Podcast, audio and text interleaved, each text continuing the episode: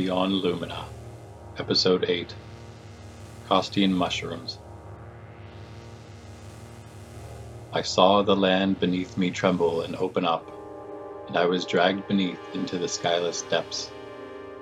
A great fear washed over me as I saw thousands upon thousands tormented.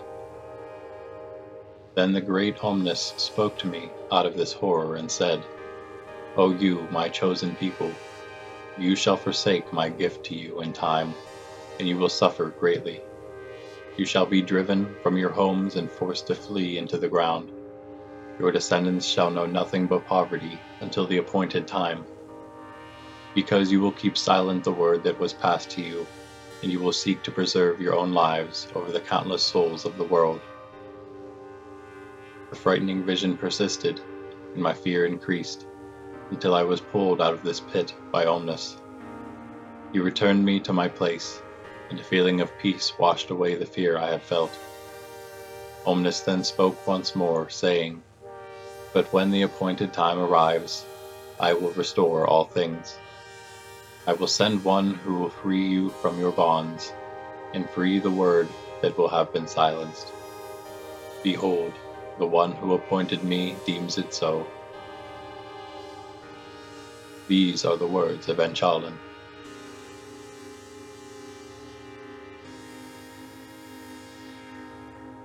One could not tell from within the rocky planet, but Kastia's rotations were so short that it was not unusual to sleep through an entire one. This was the case for Zario, Philini, and Usion, who all rested comfortably and safely at the temple of Omnis, the Kastian people's deity. Even Aezic found more rest than usual through the painful headaches and thousands of questions. They made their way back to one of the dining rooms and waited for Photoglaus, whom they assumed would be waiting to greet them. They didn't see anyone at all, however, and wondered where all the hooded people had gone. Not long afterward, their questions were answered, as the men of the temple came pouring through the doorway from the sanctuary and into the dining area. They're silent as soldiers marching, Zario said to Aezic, as the hooded men filed into the rooms and filled the tables a small helping of posh, the goopy brown muck they called food, was quickly brought to them all, including the crew. After another moment of silence, all of the men of the temple quickly ate and then began to leave the dining area. Usion was the only one of the crew to touch his posh. Are you going to eat that? he asked Philini. Philini looked at him in mild disgust. No, help yourself, he replied. Usion gladly took the plate and polished it off, as well as the other two, but was still unsatisfied. Just then Photoglass approached the crew. Ah, you're awake. I hope you rested well. I know our accommodations aren't anything like you'd find in the Alliance. No, it was great, Aezic replied. Thank you for all your help. It was my pleasure, Glass said. And I have some good news. I was by the hangar at the start of the rotation, and it'll only be four more before it's ready to go. Four rotations on Kastia was around one on most other planets, so it wouldn't be long. That is good news indeed, Aezic answered. The last thing we want is to cause you any problems here. I'm sure that everything will be just fine, Potterglass said. There is no need to rush off if you are not ready to go. Stay as long as you need, and while you have some time, feel free to explore the rest of Omnis, since you have yet to really see Kastia since you've been here. You can perhaps find something other than posh to eat. I will be around the temple here if you need me. Just ask someone for me if you do. By the way, if you want one of our healers to take a look at you, just let me know. We, of course, aren't as well equipped as maybe you're used to, but we have quite effective medical technology nonetheless. He had noticed Aezic's painful expressions from the headaches. Aezic thought immediately of the posh. No, that's alright, I'm fine. Just something that comes and goes, it's not a big deal. If you're sure, Glass turned to leave, then added, Oh, and your other friend is out in the sanctuary. Thanks again, Aezic said.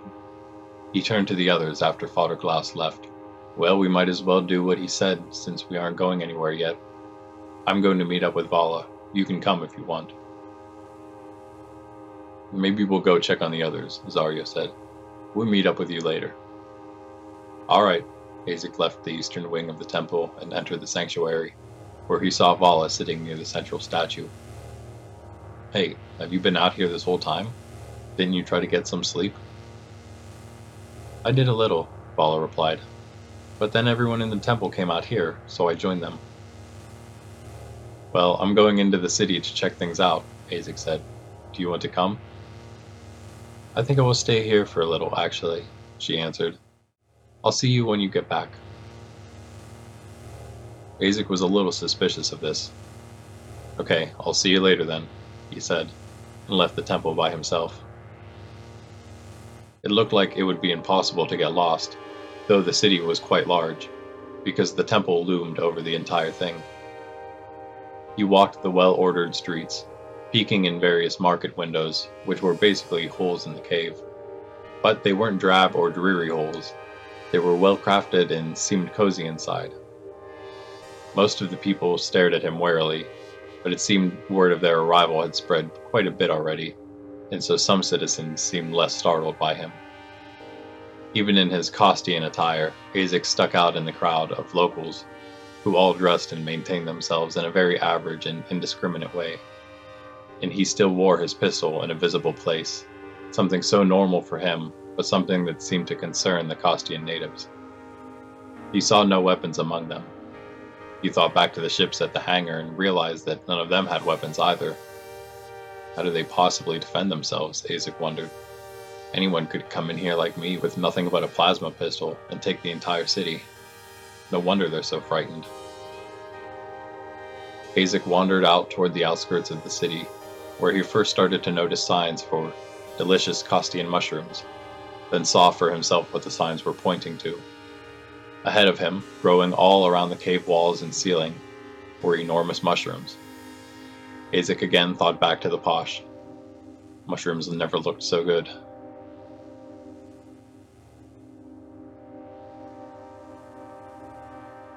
Miss, one of the robed women in the temple lightly tapped Vala on the shoulder. Can I help you with anything? Vala had now been on Kastia nearly two Kastian rotations, and had spoken very few words the entire time. Mostly just to Aezic and a word of thanks to the woman who showed her a room to stay in earlier. After a moment, Vala replied, What? Oh, no, thank you. I'm all right. The hooded woman looked at her with a little concern, then walked away. Vala felt as though something was asking her to remain there, though she didn't know why. She thought she heard a voice speak to her when they first arrived, but since then there was nothing. She wondered if she was waiting for the voice once more. She was even hoping to hear it again. It was comforting and had eased not only her previous fear of death on the Obian ship, but also the unnatural fear she had felt upon entering the temple. She was torn between this feeling and her duty as Aezic left to walk the city, but she could do nothing about it. Fodor, one of the robed women, approached Glaus. I'm concerned about this Outlander woman you've brought back here. She's barely said a word since she's been here, and she hasn't eaten a thing. She's just been staring at the act of creation as if she's becoming a statue. I assure you, began Glaus, that they are good people, Sodder Clarence. Just keep an eye on her. There's clearly something about the sanctuary she is drawn to, but don't you think it's dangerous to allow these outlanders to pursue the voice? Soddard Florence asked. What if Drop and the Ascendancy were to find out that they professed a belief in Omnis and the One? You know as well as I, dear Sodder, Glass said again, that we cannot stop the will of the One and of his architect. If she is drawn to the act of creation, that is an act of the One working within her, not solely of her own desire. Of course, Fodor, the Sodder replied. I will do as you request.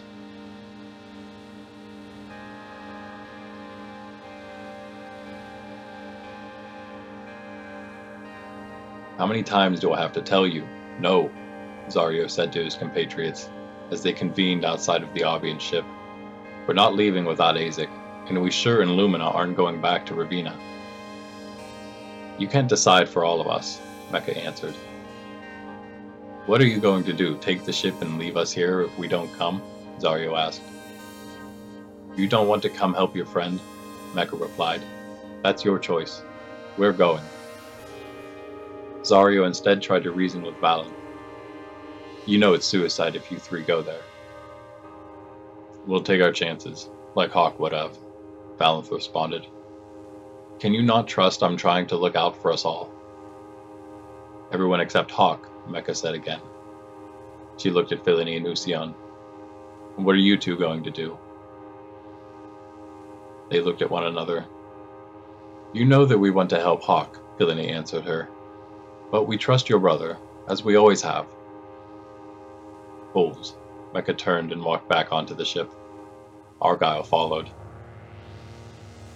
You're going to get them killed, Zario said now to Valenth. You can't do this. Surely you know that. You seem too sure, Valenth replied. Where has your faith in us gone? Were you too busy playing soldier with the ascendancy that you forgot all we've been through, all we've overcome together? I haven't, Zario told him, but you aren't listening to me. Whatever is going on, whatever we're mixed up in, is bigger than anything we've dealt with before. We can't do this on our own, especially without Hawk. I want to look for him just as much as you all, but if we are going to have any chance, we need some allies, which we may have found. But we need to stick with them and help them out a bit, and then we'll find out more about what's happening, and we will have a much better chance of finding Hawk. Every moment we wait is another moment that Hawk doesn't have left, Valenth said and turned and followed Mecha and Argyle back onto the ship. Well, what are we going to do? Philini asked Zario. We're going to hope, Zario answered, that they don't do something stupid.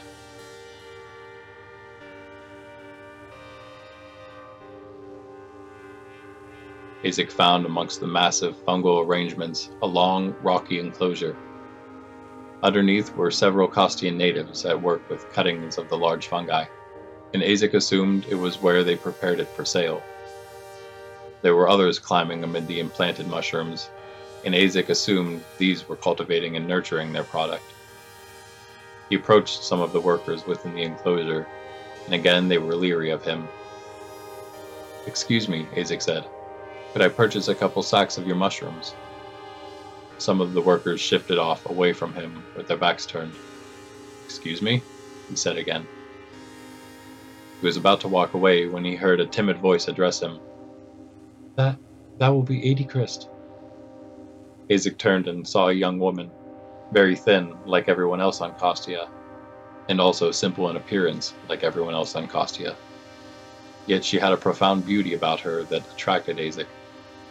Uh, I'm sorry, he repeated clumsily. I'm not really sure what Christ is. Oh, uh, of course not, she stammered.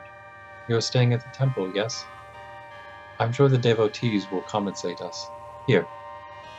The woman slowly and cautiously approached Aezic with two sacks of mushrooms and gingerly handed them over. I really appreciate it, Aezic said, taking the sacks. I'll let them know as soon as I get there. Yes, my pleasure, she said quickly, then walked away quickly. Aezic wanted to stay, but thought it best to wander the city some more before finally making his way back to the temple. He found a place that seemed to resemble a space inn, and noted the location for later on. Maybe a good spot to waste the other couple rotations. He figured he'd probably been out for at least one. Aezic ate some of the mushrooms on the way back to the temple. Amazing compared to the Posh, he thought.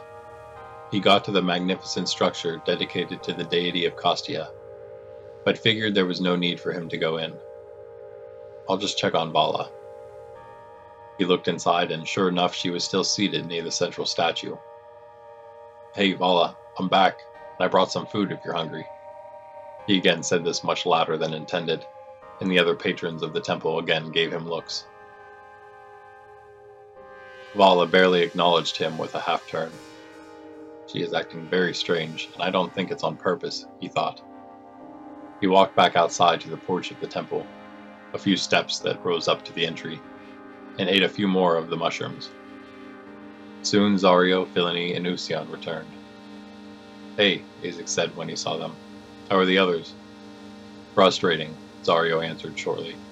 What do you have in the bags? Mushrooms, Aezic replied. They're pretty good. He gave one of the sacks to them. Ah, thank you, thank you, Zario said. I thought I was going to be stuck with that brown slop again. They stayed outside and ate the mushrooms for a while, then decided to check out the space inn that Aezic had seen. When he went to check on Vala, however, she wasn't there. Did you see where the Outlander that was here went? Aezic asked some of the nearby Kastians. No, one said, as they all quickly walked off. He found one of the devotees and asked him, but he said he didn't see her, so Aezic asked where Photoglass was, and was pointed to the eastern wing. Go ahead to the space inn, Aezic told the others. We'll catch up with you. He headed into the eastern wing and found Glass eventually, up many flights of stairs, in what Aezic assumed was the living quarters of the men. Aezic, Photoglass said as he approached, is everything all right? My friend that was here, Vala, he started. Do you know where she is now? She's not in the sanctuary? Glass asked. Aezic shook his head. Is it possible she left and didn't tell you? Unless she knows another way out, no, Aezic replied. Well, let me go find one of the Sodders, Glass told him. Perhaps they know where she went. They left the eastern wing and Glass found one of the robed women. Sodder Melia, he said. Have you seen the Outlander? Sorry, she answered. I haven't, Potter. What about Sodder Clarence? Melia went to fetch Sodder Clarence, who was in the western wing, but she came back alone. Sodder Clarence is with the Outlander. She fainted just a short time ago, Melia said. But it looks like she is all right now, just resting. Okay, thank you for finding out. Aezic had to admit that he was a little worried about her. I'm going to go find the rest of my crew, he said to Glass. Let her know I'll be back soon if she comes looking for us. He left to go to the Space Inn and let the others know he was going to stay at the temple and wait for Vala to recover.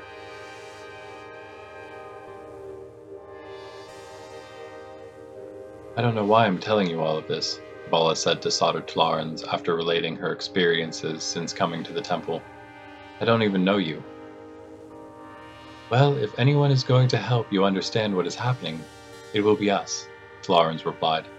It seems that Omnis is calling you to something. But I'm not sure what that is, Vala answered. You said you heard a voice when you fainted, yes? Clarence asked. Do you remember what the voice said? At first I heard my name, like before, Vala began. But then it became too muffled and I couldn't make anything out. That's all right, Clarence reassured her. If you desire to heed his word, you will recognize the voice of Omnis more and more, and you will understand what he asks of you. It's not that I don't want to, Vala said, but how long will it be before I know? I can't stay here long. It's okay, Florence responded kindly.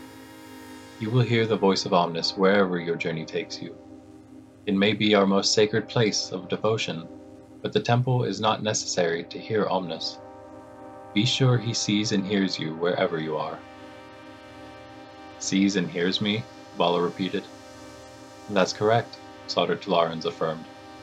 One that created all space and time is surely so intimate with that creation that it sees and hears all things. What do you mean? Vala asked again. Are you saying Omnis created everything? Well, Tlarans started. Omnis created our world and everything that we see. He is the architect, sent by the One to create freely and watch over that creation.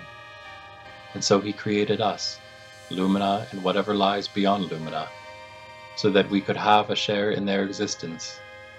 For there was no need for the One to create the architects, nor was there need for him to allow the architects to create us. But in doing so, he shows forth his great love for us, and allows Omnis to show forth his love for us as well. And we show our love for them and one another in turn by devoting ourselves to them in the service of others. I think I understand, at least a little, Vala said. But what could Omnis want with me? I'm not from here. As much as I would love to say it's nothing, for the sake of my people's safety, Photoglass thinks there is something about you, and I must agree now. We all are called to something by Omnis. Most of us are called to simple lives of love and service, especially here on Kastia. But there are some who are called to greater things, and I don't think I've ever heard of Omnis calling an Outlander.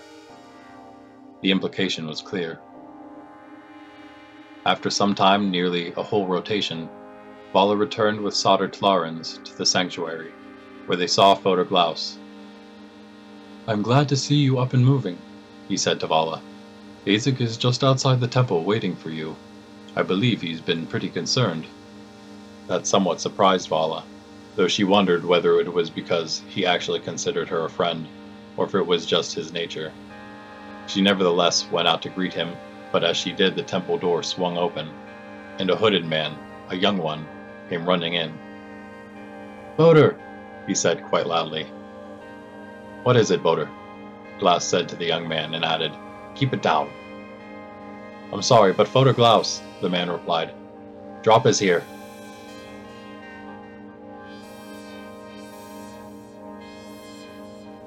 Two rotations left, Zario said. It's not that I don't like this place, but I'm ready for some real cuisine. He, Philini, and Usion were at the place Aezic thought seemed like a space inn. He was partially right, as it was mostly like a diner. The trio were at least able to check out some other Kastian delicacies, at the expense of the temple, but none of it was something they would label very good. Usion was a little less critical. I'm sort of tired of waiting, and it's not like there's time to go sightseeing, Zario started again. We might as well just head back to the ship and wait. They were making their way out, but Zario suddenly stopped, looking out one of the holes that acted as a window. Oh, that is not good, he said. What do you. Oh, Philini responded, as he looked out the window as well to see a squad of Ascendancy soldiers, clad in their notorious sleek gray and crimson synthplate, making their way in two armored grav cars down the main street. They're going right for the temple, Zario said. We're not going to be able to warn Azek. They're going to be trapped in there. If those guys just came from the hangar, Philini said with worry, then what do you think happened to the others?